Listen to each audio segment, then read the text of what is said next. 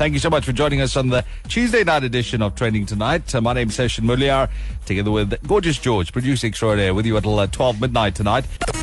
This is Trending Tonight. Can I show you my panels in the toilet? There's the magazine rack. Here are my beds. You've got all these different sized beds. This one is absolutely those photos which you live for. Look at those dots there. There it is. Right under the police's nose. His stumps.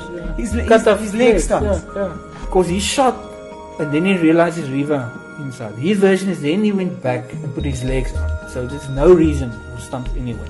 I'm Yeah. a complete nobody, knows nothing, and that to me looks like a little stump impression. And you're telling me the cops missed that? Yeah. And it's not only that it looks like a stump impression. Look at the swipe mark Yes. out of it. it. That's not a drop. That's not his version. I I do have a strong sort of feeling about uh, light and darkness. If I look at the landscape, there's a, there's a, tangible darkness. Fred wasn't careful, and I believe Fred killed her. So let's put that out there, and I, I say that based on evidence. Whoever the murderer was, wasn't careful. If you look at that towel, I think he he wanted actually wanted people to know.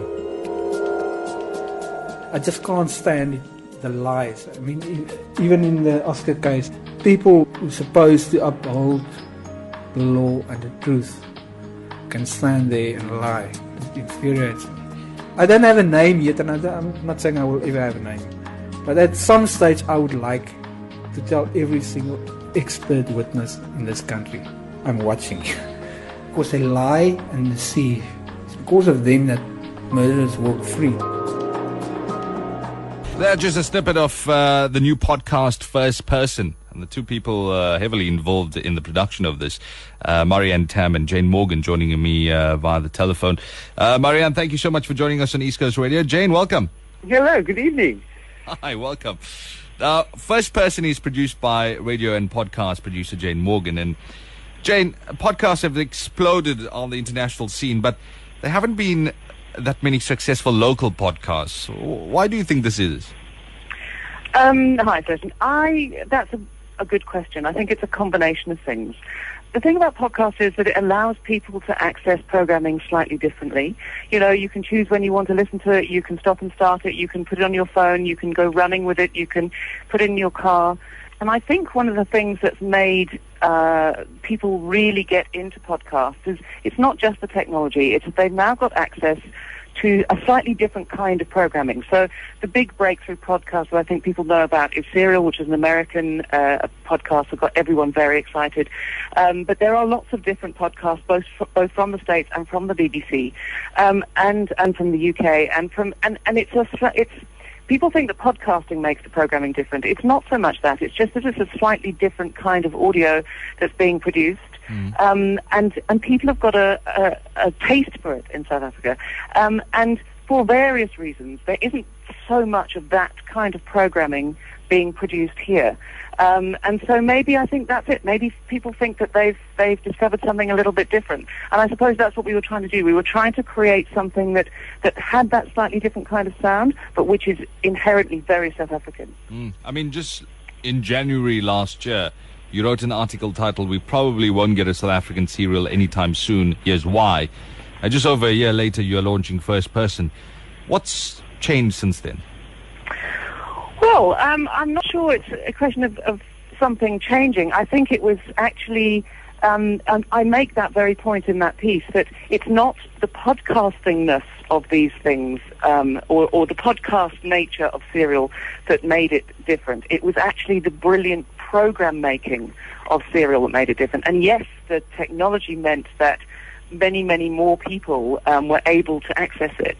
Um, so I suppose well, what we're trying to do is, um, lead me before I get any further, I'm not trying to pretend that we're serial. We're very not. We wouldn't like would like to try and compete with them. But but what we're trying to do is is bring something slightly different to people and allow them to you know give them a chance to access it through podcasting, um, so that they can uh, they can enjoy it. And as I say, because before a lot of these successful podcasts have been international, we want to try and give people something something that's local. It's a it's really about telling stories. You know, it's not it's not more than that. It's um It's it's trying to just get away perhaps from the sort of radio that people are they love. I mean, radio's got a hugely important part in people's lives, and it always will have. Nothing will replace live radio, nothing. Um, but this is just a, a slightly different way of, of making audio and telling stories. It's got a more documentary feel.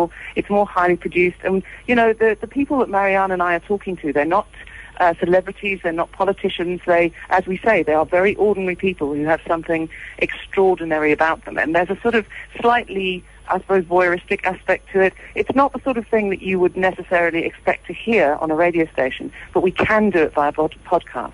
Sure. You know, my producer is a great fan of Serial, Sex, Death, and Money, the, uh, This American Life, and a whole bunch of others. Uh, I- I mentioned these because they come from the NPR stable, which is uh, the USA's national public radio. You once argued, Jayne, that uh, South African radio is completely and utterly commercially driven or, or formatted up to the yin yang and contains very little, if any, room for innovation of any kind. But First Person is sponsored by Kagiso Media, which is a commercial company. Uh, are they giving you the freedom to make First Person great? I mean, uh, are we getting bolder in our programming? Well, I'm hoping so. And yes, I see. I shouldn't. One shouldn't write these things if one doesn't want to have them read back to you at some stage. But I do stand by that, and I and and I'm. It's one of those things, you know. Um, NPR is publicly funded. It, uh, it spends a lot of time begging for money from people. The BBC has the luxury of a license fee. It doesn't have to immediately worry about the bottom line. You know, and, pod, and Serial was made on a, sh- on a shoestring, and they went out and they asked people for money halfway through the series, so that's how they finished it. So of course, you know, commercial radio in this country, as indeed anywhere, has to generate cash. That's what it does.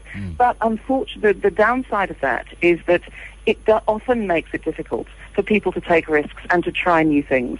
And the other thing that tends to happen is that what happens is programming is generated by the marketer. You know, a, a sponsor will come and say, we've got this amount of money, make us a program that's going to attract this kind of demographic, which is perfectly understandable. You know, it sort of works for both sides.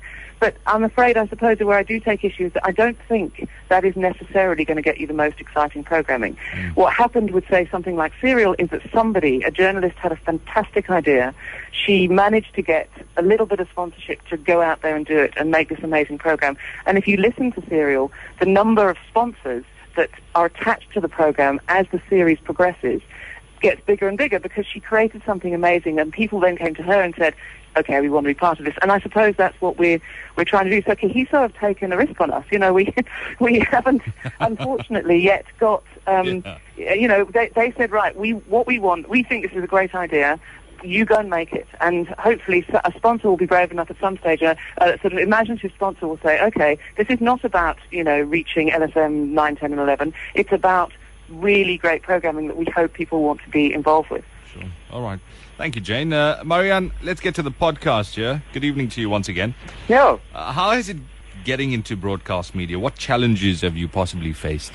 Well, well, I just wanted to add something quickly to what Jayne said. What I like most about podcasts that I listen to is that I can do them when I feel like it. Um, And that's the most important thing for me. I think there's something about radio and the immediacy of news and perhaps celebrity information that has become the kind of main or sort of the, the, the meat uh, of, of of, of commercial radio. But there's something about something that takes a little bit longer, that's, that's paced differently, where there's an intimacy with, uh, with the person who's telling you the story that changes everything about how you listen.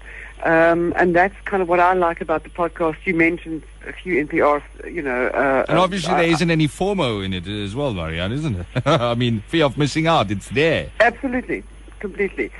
I mean, it was quite um, exciting to get the email from, from Jayne because, I mean, I've been a journalist for 30 years and I kind of know lots of people and lots of things and I'm very curious and I'm very interested and I got that kind of face where people seem to just tell me things, you know, kind of the weirdest things. So it was quite nice to step out of my usual routine, which is quite hardcore politics, and to do something I love very much, which is just talking to ordinary people. And then finding a way, having Jayne there was lovely because she's a great producer. She knows the medium really well. It's not my medium, but I can tell stories, and I have told many stories. So it's very nice to feel contained and guided by her. Um, she loves, you know, we've come up together with some ideas for people, and, and, and what makes them interesting is that you do not expect what they're going to tell you. Um, so it's been a very nice and interesting process. I like learning new things, and I've done that uh, in this process. Let's talk about the first podcast. What is it about? Well, you know what's interesting to me is Thomas Mollett and, uh, you know, the two particular crimes that we talk about in, in this podcast, which is the murder of Inge Lotz, a young Stellenbosch student. No one's ever been arrested for the killing. It was very, very brutal. And then, you know, he chats a little bit about, about Oscar Pistorius. The thing about the, the Mollett brothers is they're just ordinary guys who live in Piketberg and who became, you know, who are, you know, they, they've got degrees and, you know, one is a scientist, but they're not forensic scientists. But Mm. They've got this ability to become obsessed and completely consumed by um, finding uh, the truth of this particular matter. You know, the courtroom is a very interesting place. I covered the Dewani trial, and there's so many things in the court, like the way the judge dresses, and the wooden paneling, and the cops, and the ritual of sitting down and standing up, which tries to bring order into a very chaotic thing, which is a crime, a violent and chaotic thing. And often we don't find the truth in that setting, even though there is the accoutrements of what appears to be order. And so Thomas and his brother sort of play a role in this in terms of saying that today a lot of expert witnesses serve the team that pays them rather than justice itself. Hmm. And in Inge's case, they'd set about, got hold of the evidence, spent hours in his apartment, which is like a bargain basement forensic lab, testing the same kind of hammers, you know, looking at photographs, measuring. In the Oscar Pistorius case, you know, building, recreating the toilet. And I just wanted to know, like, who are you? And why do you do this? And how do you do this? And um, I had seen him presenting at a particular, at a medical conference, because that's what he does now, around forensics and teaching cops and pathologists and, you know, people who arrive at crime scenes not to be shoddy about it. Mm. And that's how we got to Thomas. Sure. Marianne, what kind of stories are you planning to focus on in the future? I mean, you just told me why you decided to start this podcast, but what's going to come in the future? We have a woman who um, has had several relationships with other men while she's married, while her husband knows, and we explore how do you manage that. Then we have a man who's obsessed with his pigeons, um, you know, and kind of uh, to the detriment possibly of his relationship with his wife. But the way that Cole, who that's the name of our of our subject, speaks about his birds and articulates what they mean to him and and what they represent in the metaphor is just too beautiful. So the people we've managed to find are also really good storytellers themselves, which was great.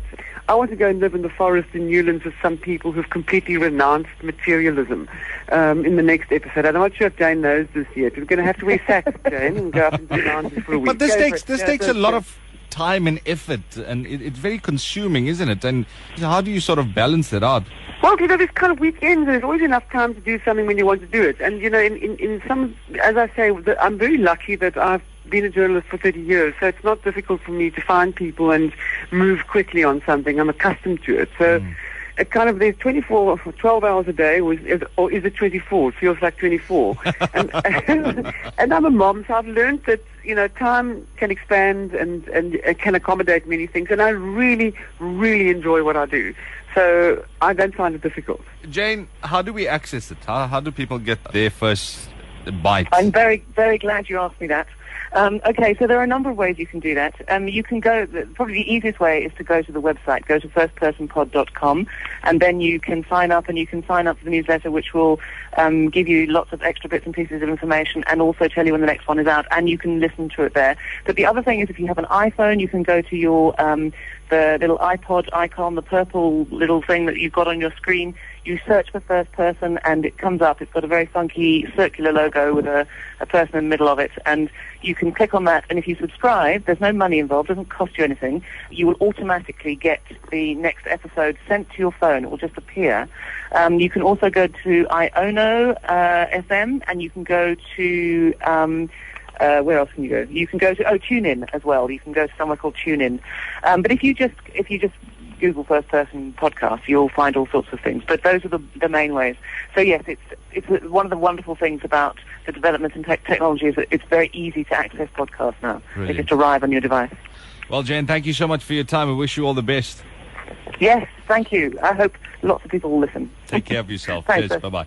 Uh, Marianne, you stay on the line. I, I want to chat to you about the uh, Marius Fransman uh, case, and it's okay? been trending the entire day.